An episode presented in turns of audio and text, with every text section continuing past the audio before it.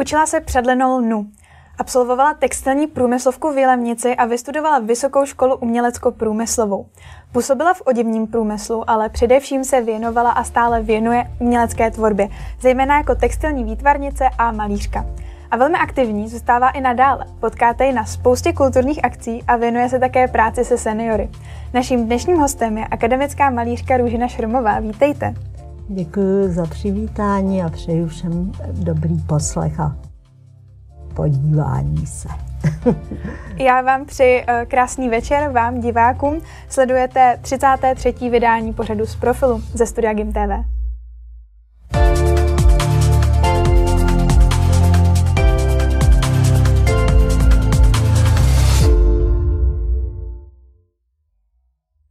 Já dnes začnu takovou oklikou. Eh, organizace Postbellum a Paměť národa eh, mají už několik let projekt, který se jmenuje Příběhy našich sousedů. V jeho rámci jsou žáci druhého stupně základních škol propojeni s pamětníkem, jehož příběh mají ať už audio, ať už v audio nebo video podobě eh, zpracovat. Vy jste se v loňském roce do tohoto projektu jako pamětnice zapojila a spolupracovala jste s žáky eh, tercie tady eh, našeho gymnázia. Proč jste se rozhodla do projektu vstoupit a jaké to pro vás bylo podělit se o ten svůj příběh takhle veřejně? protože jsem jeden čas tady taky učila, uh-huh. takže mě je Gimpl velice jako sympatický a obdivuju všechny tady žáky, protože mi připadají velice cílevědomí a příjemný, takže jsem ráda na jejich vyzvání odpověděla ano. A pak jsem s nima vlastně natáčela něco ze svého života a na jejich otázky jsem odpovídala. Eh, na jakou část vašeho příběhu eh, jste se zaměřili při tom vyprávění, při tom zpracování? Takže vlastně ta část života, dá se říct, že o svých rodičích jsem mluvila, o tom, že tatínek byl zahradník, že vlastně jsme měli obchod, květinářství, maminka potom byla taky vedoucí květinky a stále prostě z rodiny mnoho mých příbuzných byli zahradníci, ale taky byli profesoři a učitelé. Takže to nebylo jenom, jenom opravdu zahradnictví. A vy jste tam potom i navázali na rok 68, tuším, ano. a na vaše prožití. Jak to bylo? Takže v roce 68 jsem byla jako účastník prvního vlaku, který eh, vycestoval z Prahy a byli to vysokoškolskí studenti a středoškolští a pracovali jsme v Butlins Holiday Campu, který je mhm. do dneška po celé Anglii i po skotské straně eh, takový letní tábor, mhm. obrovský letní tábor. Takže tam jsem mhm. byla a tam mě zastih teda ten datum, kdy já mám narozeniny 20. srpna. Takže večer jsme slavili a ráno mi přinesla ta moje nadřízená eh, do práce noviny, kde teda eh, říkala, u vás je válka, hmm. bude dost problém se vrátit, nevypadá to dobře. A tak jsme sledovali BBC a opravdu nebylo žádné spojení a nevěděli jsme, jak tohle všechno bude vypadat hmm. dál. Ale nakonec jste se teda uh, vrátila. vrátila. Ano. Um, jaké to uh, bylo, nebo bavilo vás to, uh, jak třeba ti studenti uh, reagovali, nebo jak vlastně reagovali na takhle ty, uh, ty zkušenosti z let, které, které už oni jako neznají? Studenti současní No. Eh, no, byli trošku překvapení, nebo hmm. já chápu, že se těžko člověk vžívá do doby, kdy najednou jste za hranicema a vlastně poprvé jste vůbec eh, na západě. Hmm. A takže všechny ty věci, které přijdou, jsou pro vás nový, jsou uh, trochu obtížnější, protože angličtina v té hmm. době nebyla tak běžný jazyk.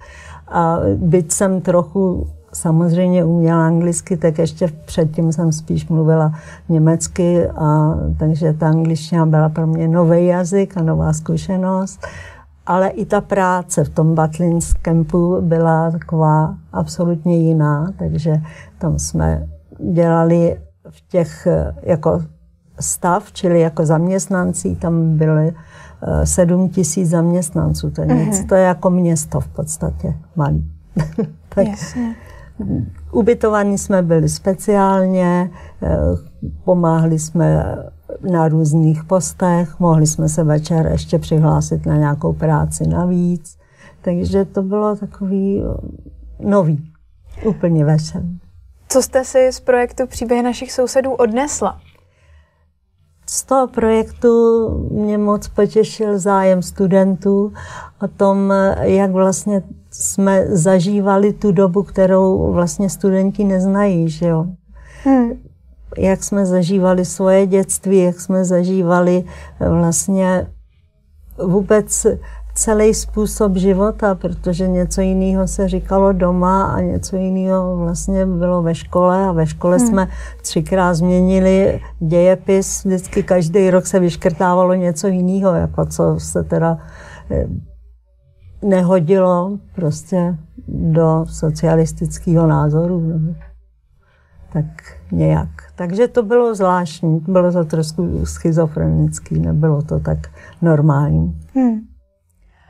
Um, já už jsem zmiňovala v tom úvodním medailonku, že jste se tedy vyučila předlenou lnu, pak jste odmaturovala na textilní průmyslovce a poté vystudovala Vysokou školu umělecko-průmyslovou. Uh, jaká byla ta Vysoká škola umělecko-průmyslová v Praze uh, za dob vašich studií, jak na ní vzpomínáte? No, škola to byla velice prestižní, protože v té době byly vlastně jenom akademie eh, muzických umění, mm-hmm. akademie výtvarných umění, Vysoká škola umělecko-průmyslová a jedna škola vysoká v Bratislavě. To byly eh, školy, na kterou se člověk, když se dostal, tak šlo o velká, velký štěstí, mm-hmm. protože nás se hlásilo 500 a brali 30 lidí do, mm. na celou vysokou školu, do jednotlivých ateliérů.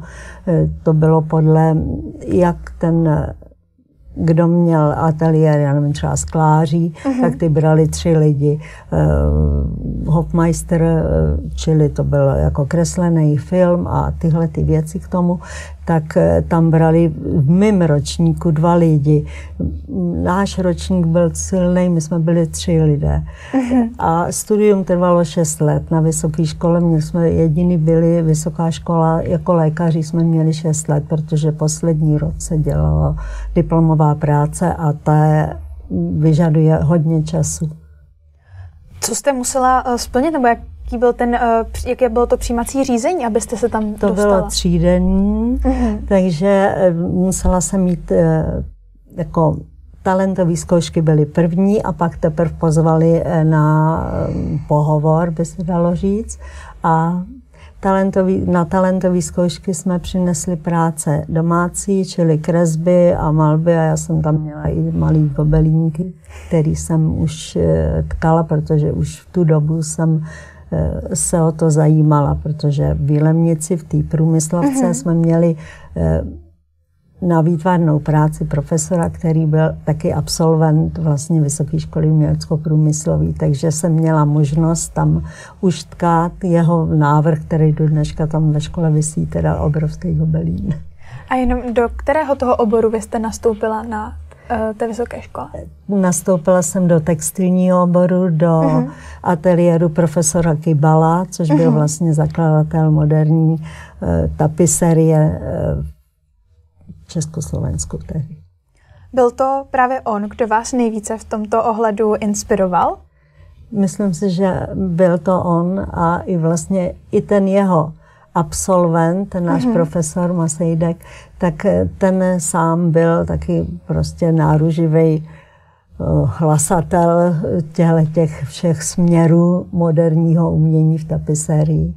Čili názor, který vycházel od Kybala v tom, že vlastně v jednoduchosti může být taky krása, není potřeba mít středověký e, oblén, ale může se udělat ten názor zjednodušit na současnou dobu.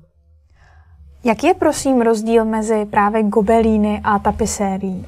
Vlastně není žádný rozdíl, mm-hmm. jenom v tom, že goblen se používá při klasickém tkaní, to znamená, že to je útkový ryps, to znamená, že vy vidíte jenom eh, tu niť, která tam prochází, ale zmizí vám osnova. Ta mm-hmm. niť, která je ze zhora dolů, je osnovní a to, co tam zanášíte rukama, tak to je útek a ten vidíte. Ale potom, když se mluví o tepisérii a řekneme v moderním pojetí, tak tam se používají i různé jiné vazby, i se používá třeba, že najednou používáte kus osnovy, jako by to tam patřilo. Vy jste nám tady i přinesla ukázku za vámi, tak eh, co, co to je? Takže to je malinký rám, uh-huh. protože normálně se tká na třeba 2x3 metry nebo 3x6 metrů velkým uh-huh. rámu, ale ten rám vypadá stejně. Tak jako tady na tom eh, malým, na té ukázce, já vám za chvilinku ukážu, jak se tká a jak se tam eh, zanáší rukou ten útek.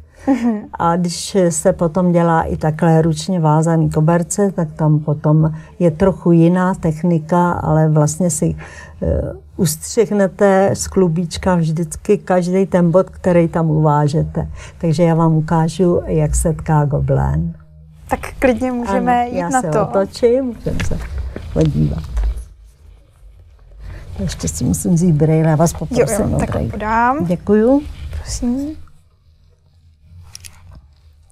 Takže tohle to je osnova, která je napnutá, je samozřejmě odpovídá tomu velikosti rámu. Tady jsou hřebíky od sebe tak centimetr většinou. No a útek se tam zanáší tímhletím způsobem. Já to musím, protože tady trošku ten rám pod tím mi vadí. Na čem je teda teď ten rám? Čili takhle se nabírá osnova, takhle se tam zatkává Znamená, že tuhle tím směrem mám otevřený ten prošlup a tady se prostě takhle zatkává jednotlivý útky. Máte tady uh, pro uh, tenhle kousek nějaký vzor, nebo to vymýšlíte v průběhu?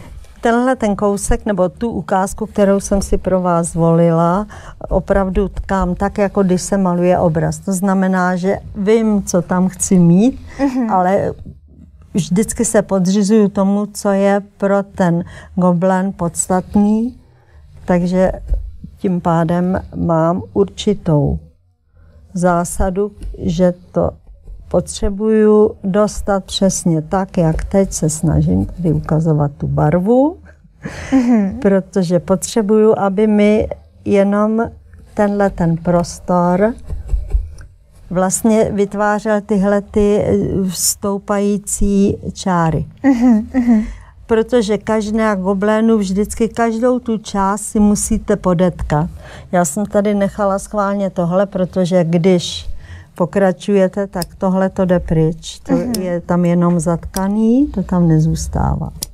Takže to jsem vám tam nechala, abych vám mohla ukázat, že tohle se, tohle se odstříhá, to tam není. Pokud bych s tím chtěla pracovat, i takový goblény jsem dělala, že, že, že se že to naopak zůstává, zůstává mm-hmm. ale pak už to je zase záměr a může to tam ještě kreslit zase mm-hmm. některou linku, když si vymyslím, že to tam teda bude.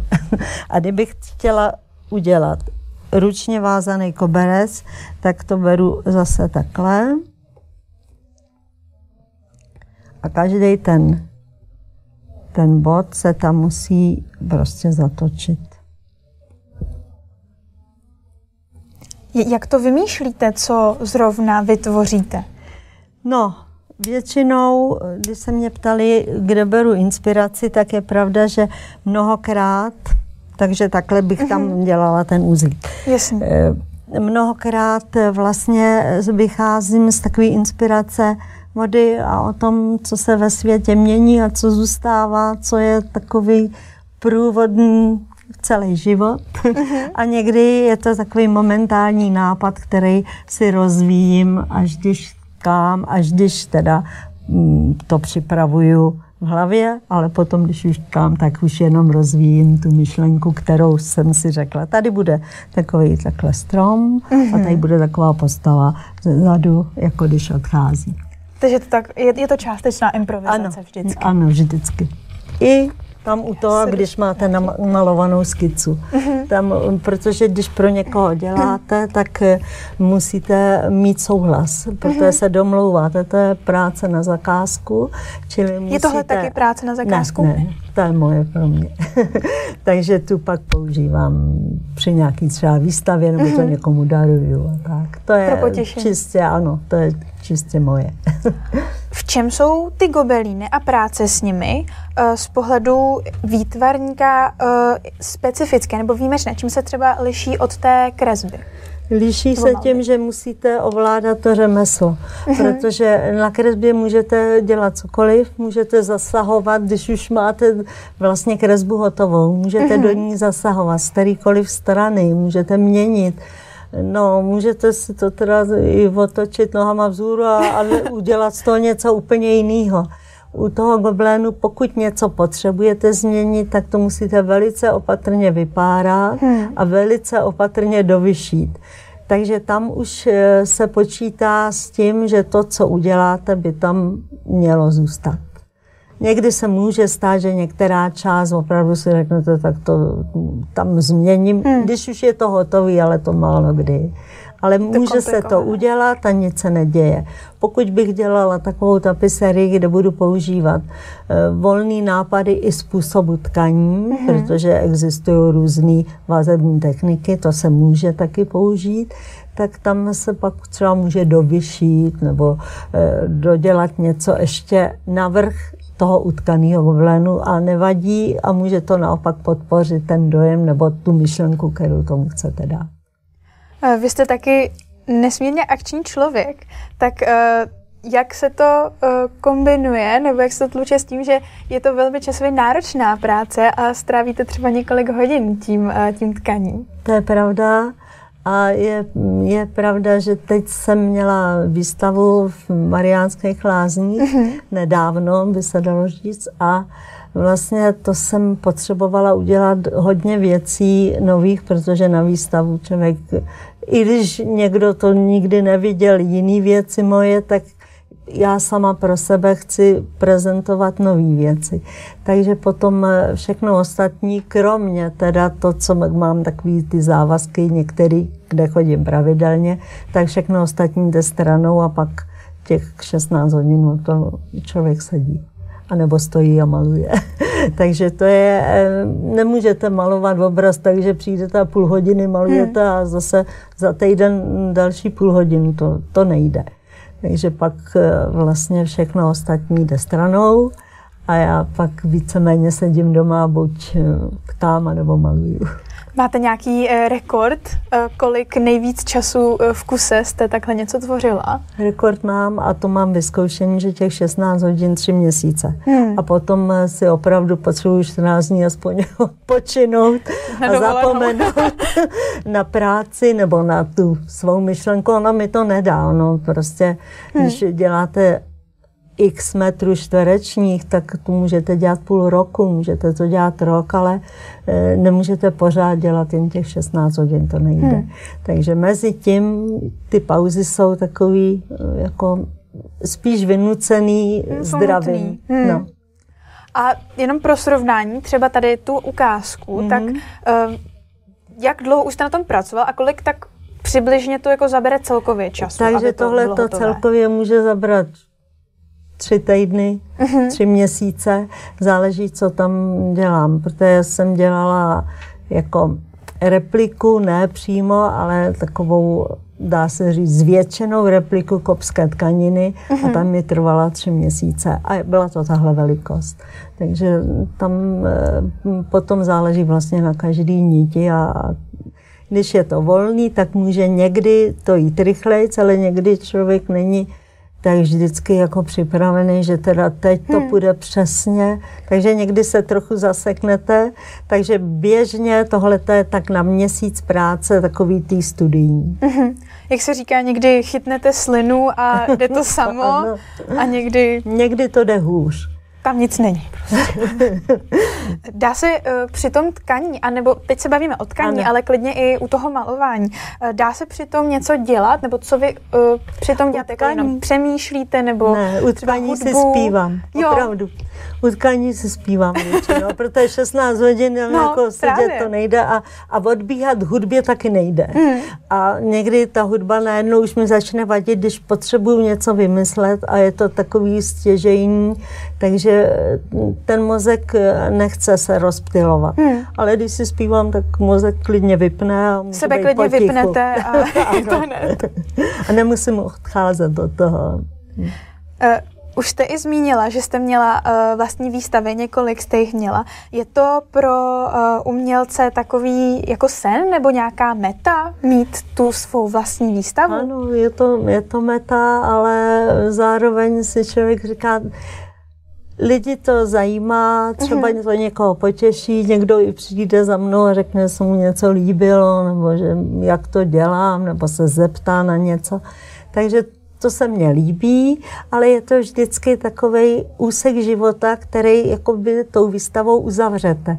Jo. A najednou běží další úsek, kdy si říkáte, teď bych chtěla se věnovat téhle práci a téhle problematice víc v tom obrazu nebo v tom goblénu. To prostě vždycky se tam odráží to, co člověk žije. Mimo jiný teda. Takže vždycky i dáváte uh, té výstavě nějaké téma? Ano, dávám. A jsou tam uh, ta díla s podobnými motivy mm-hmm. nebo s nějakým mm-hmm. tím mhm. nápadem. Uh, je to i o tom, že uh, před tou výstavou je teda o hodně víc práce, abyste to stihla je, dodělat? Je, protože to je absolutně časově omezená záležitost. Hmm. Domluvíte si výstavu, řekněme za rok, bude výstava, takže do toho roku musí se eh, naplánovat práce tak, abych ji stíhala mimo svých běžných aktivit. A potom teda si připravit, že teda měsíc nebudou žádné aktivity, kromě, hmm. já nevím, dvou, tří hodin mimo, když chodím, já nevím, do nemocnice třeba, nebo do Ajzamra centrum, no, tak hmm. tam by jim asi bylo trošku divný, když bych tam dlouho nebyla, tak oni to tak berou, že když je pondělí, tak já se objevím, Jasně. zpíváme a tak. je tam daný řád. My se eh, k téhle činnosti ještě vrátíme, ale um, ještě k té vaší práci. Vy jste po škole uh, pracovala například v Ústavu bytové a oděvní uh, kultury nebo v Tepně Náchod. Co bylo vaším úkolem? Takže když jsem byla v Ústavu bytové a oděvní kultury, tak my jsme měli poradní hlas po všech protože jsme byli oddělení bavlny, tak po všech výrobcích ehm, nebo po všech podnicích, který se zabývali zpracováním bavlny. Uh-huh. A takže my jsme chodili nebo jezdili i teda tehdy i na Slovensko ehm, do ateliéru návrhářských a vybírali jsme, z čeho se sestavuje kolekce. Dělali se vždycky dvě kolekce za rok a ty kolekce to byla prvovýroba, čili to byla látka, která potom teprve za dva roky z ní něco se ušilo a muselo to odpovídat světové módě, takže to byla taková zodpovědná docela poradenská činnost. A když jsem pak ale pracovala národním podniku, teda Tepna, tak tam už jsem zodpovídala za to, aby ta kolekce byla prodejná na západ. Mm-hmm. Samozřejmě, že se dělaly i kolekce pro východní blok, ale na západ z toho byly devizy, takže tam to bylo, každý podnik měl určitý plán, který musel splnit. Vy jste tedy předjímala, eh, nebo se snažila jako předpovídat, jaké budou modní trendy za nějaké ty třeba rok, rok dva? Za dva. Za dva, dva roky. Vždycky, vždycky za dva. Aha. Takže já jsem nepředjímala sama z ničeho nic, ale protože existuje ve Švýcarsku do dneška, eh, to je vlastně skupina, která určuje barevnost na Aha. další období, protože eh, módní biznis je obrovský biznis, hmm. do něho jsou zapojení i filmy a, a různé reklamní věci a, hmm. a hlavně Premier Vision v Paříži, to je dámská móda a potom já jsem jezdila teda dvakrát ročně na tenhle premiér. A potom ještě do Milána, to byla pánská móda. A do, do Itálie, kde prostě na Uomo, čili to je, Uomo je muž i člověk v italštině, takže Luomo byla pánská móda. Protože my jsme vyráběli jako tepná pánské košiloviny a spolupracovalo se s celým světem, ale obchod vedl Centrotex. My jsme byli jenom tak, aby jsme říkali, jestli se to může vyrobit tak, jak si to zákazník přeje a zároveň, mm, protože mám dějiny umění, takže když je e, někdo mi řekne, nebo někdo řekne, že je důležitý se inspirovat v baroku, tak pro mě to byla samozřejmost, že jsem věděla, o čem se mluví, uh-huh. jaká bude barevnost, e, to se odvozovalo a vlastně s těma návrhářema, kde jich bylo dezinatéru a návrhářů bylo celkem 12 v ateliéru. A já jsem udělala koloristiku, to znamená, že jeden návrh se udělal ve čtyřech barevných variantách uh-huh. a utkalo se 60 metrů a ty se rozstřihali do kolekcí a s těma se pak jezdilo po světě. Takže vy jste se i v těch 70. 80. letech cestovala jste na západ. Ano. Bylo to um, bylo to náročné. Bylo to pro vás zajímavé asi, bylo ne? Se to vůbec velice takhle podívat. zajímavé, ale bylo to taky hodně náročné, protože mm-hmm. až potom po revoluci jsem se dozvěděla, kdo všechno mě hlídal, kdo všechno mi byl v patách, Aha. protože to byl speciální cestovní pás, který eh, jsem dostala před eh, cestou služební a pak po návratu jsem musel i hned vrátit a musel se napsat přesně doklad o tom, že jsem nikoho nepotkala, mm-hmm. s mhm. nikým jsem nemluvila, nikomu jsem nic nepředala, nikdo nic, nic nepředal mě. A tyhle věci, to, to byla taková docela náročná mm-hmm. součást každé cesty. No a protože já jsem nikdy nebyla ve straně, tak logicky, že byl docela někdy problém a snažil Aby vás mě... vůbec pustili, že jo? No to mě museli pustit kvůli uh-huh. tomu, že zákazník řekl, že by prostě, že mě tam chce, protože mě jako dávali mi důvěru, uh-huh. byli spokojení se mnou, takže o to nešlo, ale šlo o to, aby prostě vždycky se někdo našel, kdo se mi snažil potrhnout nohy a nějak mě očernit, nebo abych tu kolekci tam vůbec třeba nedovezla, nebo mi mm-hmm. nedali nějakou část, eh, protože já jsem to netušila, ale eh, služební pas, tak jak mi ho na ministerstvu dali, tak jsem ho vzala a tam jsem ho předložila, když jsem šla do letadla. No a oni no, jednoho dne se mě zeptali, a kde máte tu doložku, žlutou doložku. A já říkám, jakou žlutou doložku? Já vám dávám pas, jak mi ho na ministerstvu dali a co tam je, to já netuším. No a tak to bylo jako složitý, no ale já jsem nějak se mi rozsvítilo a říkám úplně suverénně, což byla až drzost trochu. Jsem říkala, určitě tady někdo je na letišti, kdo může zavolat na ministerstvo Jo. A opravdu přišel pár v šedých šatech a přinesl mi papír, že můžu vyhrát. Takže bylo tam takových hodně věcí, pak jsem se dozvěděla, že ten, který mi vlastně t- tu doložku si schoval někde v šuplíku, on jemu byla na nic, on jenom mi chtěl znemožnit cestu, abych tam dopravila tu kolekci. Hmm. A ještě to bylo v době, kdy jsem tam zaučovala z jiného národního podniku. Měla jsem sebou kolegu, který hmm. bez svoje kolekce. Takže to byl takový veliký podraz. A to je podraz, o kterým vím, uh-huh. ale bylo Kdo ví, mnoho co tam bylo ještě, jiných podrazů. Nebylo určitě, hmm. ale to člověk tak nebral. Tohle to bylo už na hraně. Hmm. Čili už by mě do letadla nevzali 35 minut na mě čekali, tak to ještě nějak zvládli, ale pak už asi by to nebylo dobrý. No. Jasně.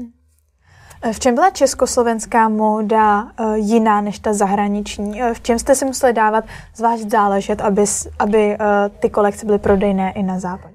No, ona nebyla jiná, ona musela být taková, jako kdyby se to vyrábělo na západě, Aha. ale tam, tady byla ta výroba levnější, proto uh-huh. to mhm. tady kupovali, ale vždycky tam prostě ty jednotlivé úpravy se musely domlouvat předem Takže kolekce byla hotová a potom zákazník mohl si přinést podobný třeba vzorek a říct, já bych to chtěl víc tímhle způsobem. Takže tam se muselo už, eh, to už jsou takový detaily, hmm. že kolik je dětí, jak tady je v té osnově, tak kolik je na centimetr čtvereční nití svislých a kolik je zase vodorovných a že musí být určitý počet od jedné barvy, protože jinak by ten stav to neutáhl a neutkal.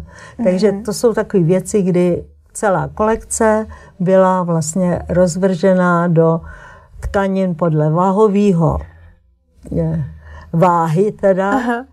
No a a hlavně, aby se to dalo vyrábět. Takže tam proto jsme byli teda ti poradci u, u každých, eh, když byl zákazník zahraniční a přijel do Čech, anebo my jsme byli venku a tam jsme se zúčastňovali s těma zástupcema těch jednání. Jakými obdobími eh, z hlediska módy jste se ráda inspirovala, které vás bavily? No, mně se vždycky líbila renesance a líbí se mi do dneška.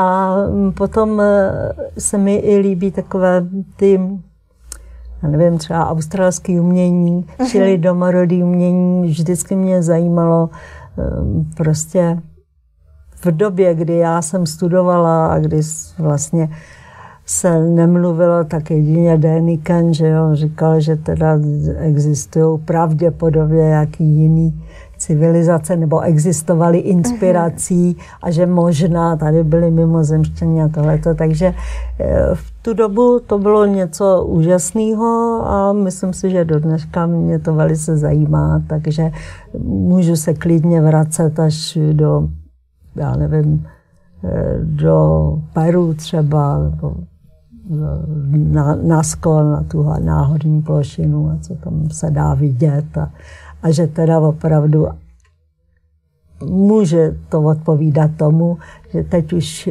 můžeme lítat na měsíc, můžeme kamkoliv se podívat, teda nemyslím, že mhm. zrovna my dvě poletíme, ale, no ale kdybychom měli peníze a ten výcvik, tak i to by bylo možné. Tak eh, to jsou věci, které vlastně se otvírají až teď a s mhm. moderníma technologiemi se najednou dívá člověk na svět jinak ale pamatuju si, v dětství s tatínkem jsme stáli, byl úplně, v zimě to bylo, a taťka ukazovala na ten měsíc a říkal, někdy tam spolu poletíme. Tak na to si vždycky vzpomenu. Eh, vy jste taky učila výtvarnou výchovu. Ano. Eh, co vás na tom bavilo a co jste chtěla předávat?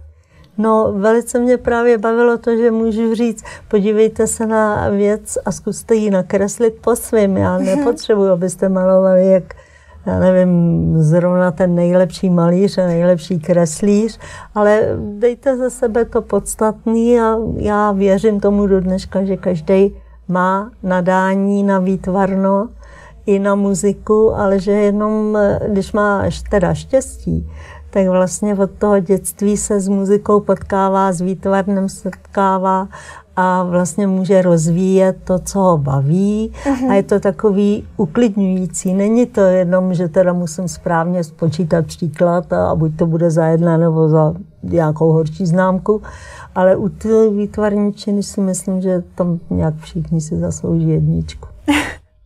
Dá se to naučit? Potom, když se to třeba nerozvíjí, tak dá se to naučit ještě? Naučit se dá v životě všechno, ale nebude to asi odpovídat tomu, že pak někdo se stane, eh, já nevím, velmistrem ve hmm. všem. Hmm. Ale když bude mít snahu a ten svůj talent, který eh, začne rozvíjet včas a bude se mu tomu věnovat, tak v podstatě může i samou být vynikající umělec v jakýmkoliv oboru. Hostem lednového pořadu z profilu je akademická malířka Růžena Šromová. Eh, jak často teď tkáte eh, nebo malujete? Dá se říct, že neustále. Mm-hmm. Byť to je vždycky jenom v těch nárazových částech malování, to mám většinou něco rozpracovaného, k tomu se vracím, tam mi to tak nevadí a utkaní se vždycky snažím tu věc dotáhnout takovým nějakým kratším úseku, co to jde, protože tam je dobrý tu myšlenku si rozvinout včas, by se dalo říct. Protože pak už těší to teda. Ano. um, jak vypadá takový váš typický běžný den?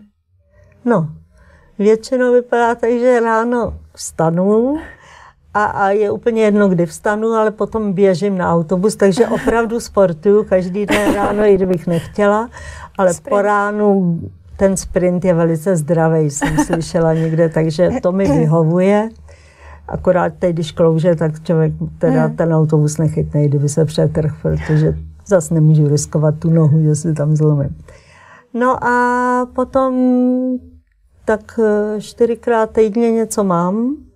A vždycky je to sice jenom třeba na hodinu nebo hmm. na dvě, ale protože cesta tam a cesta zpátky a mezi tím něco zařídím, takže ten půl den je celkem rychle pryč. No, takže pátky už tu už mývám většinou volný a sobotu a neděli taky. Takže tam potom se rozvíjí ta aktivita jenom vlastně kolem domu a mm-hmm. té práce, kterou chci dělat. Co vám dodává energii? No, energii mi asi dodává mimo jiný, když si povídám s lidma, kteří jsou třeba po mozkové příhodě a člověk vidí, jak jsou šťastní, že vůbec dokážou třeba mluvit. Hmm. A tak mně to připadá úplně jako zázrak. S těma lidma, když se bavím, tak je to něco, co mě taky nabíjí, co mě jako dělá obrovskou radost, že někomu můžu takové ty nepříjemné dny trochu zkrášlit. Hmm. No. A to je jedna věc. A co mě velice nabíjí, když si jdu na zahradu nebo někam se projít a můžu se dívat na to, jak to vypadá, nebo nepřemýšlím o ničem a poslouchám vítr třeba. A nebo mám ráda, když je voda a šumí a tyhle ty věci. To vlastně v dětství jsem dělala taky. Hmm. Sice jsem sušila 60 kopek sena, ale mezi tím jsem se tam natáhla a koukala někam na mraky a připadalo mi to úplně hmm. život nádherný. Z toho pochází i ta inspirace, že Asi. ano, pro ta, pro ta díla. Uh, věnujete se často dobrovolnické činnosti, už jste to i zmínila. Kde například a co jsou uh, ty aktivity, které, které podniká? Takže když chodím do Alzheimer centrum, tak tam uh, využívám, že umím trochu zpívat, takže zpívám, a protože vím, že vlastně tihle lidé eh, sice ztrácí paměť, mají velký jiný problémy, ale zpěv je pro ně jako vůně a chuť, ta zůstává pořád, takže eh, jsem ráda, když se rozespívá někdo se mnou a pamatuju si samozřejmě ty písničky, které vím, že už někdo z nich zpívá, tak takový ty základní všelijaký, a, nebo přísloví a že hmm. doplní přísloví. A, no a tam je zase důležité to, že a pak eh, u Eisenmera třeba tam můžete se toho člověka dotknout, jenom jako třeba pohladit po hmm. hlavě hmm. nebo eh, po rameni a tak eh, ta reakce tam je zase o to širší a taková jako zajímavější. No. Kdy a jak jste se k, té, k těmhle činnostem dostala? Úplně náhodou někdo vyprávěl, jestli, že, že jako hledají ADRA, to je uh-huh. že je světová eh, organizace, tak eh, že by chtěli někoho získat, tak jsme tenkrát byli tři, nebo čtyři jsme se přihlásili. No a tak já jsem tam u toho zůstala teda už asi nevím, deset let skoro. Krása. Takže, no a pak z nemocnice, takže uh-huh. tam dobrovolničím teda na té neurologii. Takže tam je zase jiná zkušenost. Uh-huh. Tam, jaká? No. Jaká, jaká je ta zkušenost? Ta zkušenost je, vlastně ty lidé tam zůstávají tak většinou týden. Uh-huh. Ne, nejsou tam díl. Že to není práce to s těmi stejnými lidmi. Nejsou to stejní lidé, pokaždé je to někdo jiný, eh, koho vidím poprvé a většinou i naposled protože buď odchází eh, domů, anebo do někam do nějakého prostě zařízení, hmm. kde se mu můžou věnovat dál. A i ze začátku jsem chodila na paliativní péči, takže zase tam jsou lidi potom dlouhodobě, vlastně až do konce života. Takže tam je vidíte eh, za určitou dobu, jak se hmm. mění, ale tady na té neurologii tam je to opravdu jenom setkání a o tom vlastně s tím člověkem se bavit tak, aby se cítil dobře, aby takže většinou mluvíme, já nevím, já jsem dala kočky dvě, kocoura a mhm. kočku, tak z toho dost čerpám. Mluvali jsme koně. takže, takže o koních a Aha, tak historky. jako tohle povídání a díky hmm. taťkovi, díky teda zahradnickým věcem, tak se můžeme bavit o kytkách a o stromech a a jsou asi tom, témata, která uh, jako jsou spojují a ano. zároveň jako nezraňují v tu no, chvíli. Ne, tam se musí opatrně. Hmm, právě, právě. A spíš tomu člověku říkat, jak je to všechno úžasný hmm. a jak... Ale ono to je úžasný. To není, že bych si vymýšlela. No, jenom to připomínat. Jenom prostě je dobrý tam být eh, takový vstřícnej. A mě to baví, mě to ne, nedělá žádný problém a jako, radši se usmívám, než jsem radši. Takže tohle myslím si, že je fajn. Co je v tomhle pro vás největší odměnou?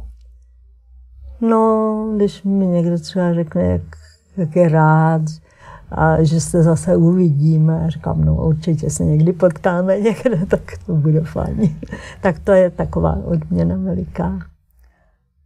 To jsou krásné, krásné zážitky a to byla taky moje uh, poslední otázka. Uh, tak já vám přeji, ať se vše daří a ať i nadále máte takhle uh, krásný pocit ze života a šíříte ho dál. Děkuji moc za rozhovor.